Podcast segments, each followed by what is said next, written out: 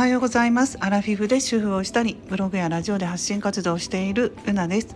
最近は Kindle 出版で本も書いています、えー、今日は昨日ね私あのブログアップしたよということでどういうことを書いたかとかねブログの記事のことをお話ししたいと思うんですがと楽天のね積み立て NISA を私は2020年の10月から始めています。であのそのことについて記事をアップしたんですけれどもねずっとねあの順調に上がっていたんですよね。その資産の推移ということでブログの方にもねちょっとあのアップして画像とかね推移の表とかもアップしてますのであの気になる方はよかったら概要欄にブログ貼っておきますので見てほしいんですが2021年の12月まではねずっとね上がっていたんですけど最近ね下がり気味なんですよね。その株価が下がっているのかな。どうなんでしょう。コロナ禍で影響があるんでしょうか。まあ下がっていますっていうことででもねあのずっとプラスであの12月にはプラス6万515円っていうねあのお金が増えていたんですけれどももう今ねマイナスそれから比べるとですよマイナス1万3442円減ってですねこれちょっと見ながら今喋ってるので、えっと、プラスプラスですね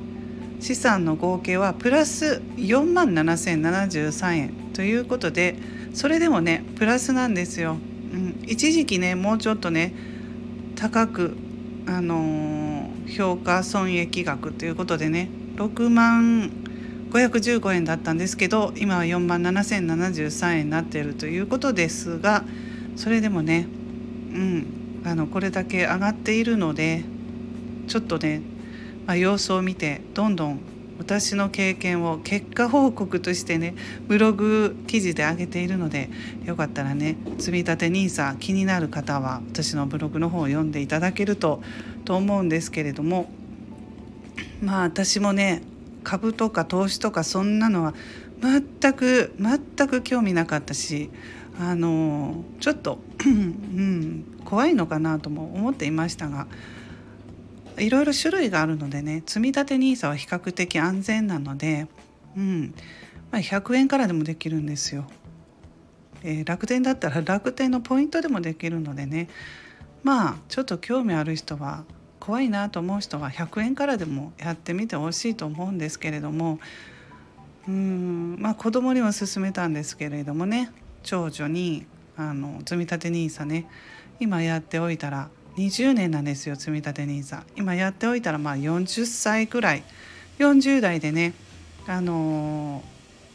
お金って必要ですよね。一番40代って必要じゃないですか。いろいろ。子供の教育費とか。だから今からコツコツね積み立てておくと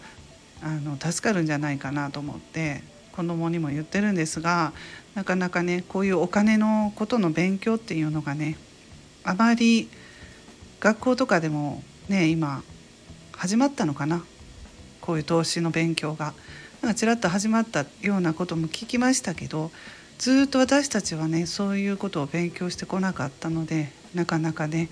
あの知らないことも多いので自分でネット YouTube とかブログとか自分なりに勉強してね私もねあのどうなんだろうということで学んだりしています。はい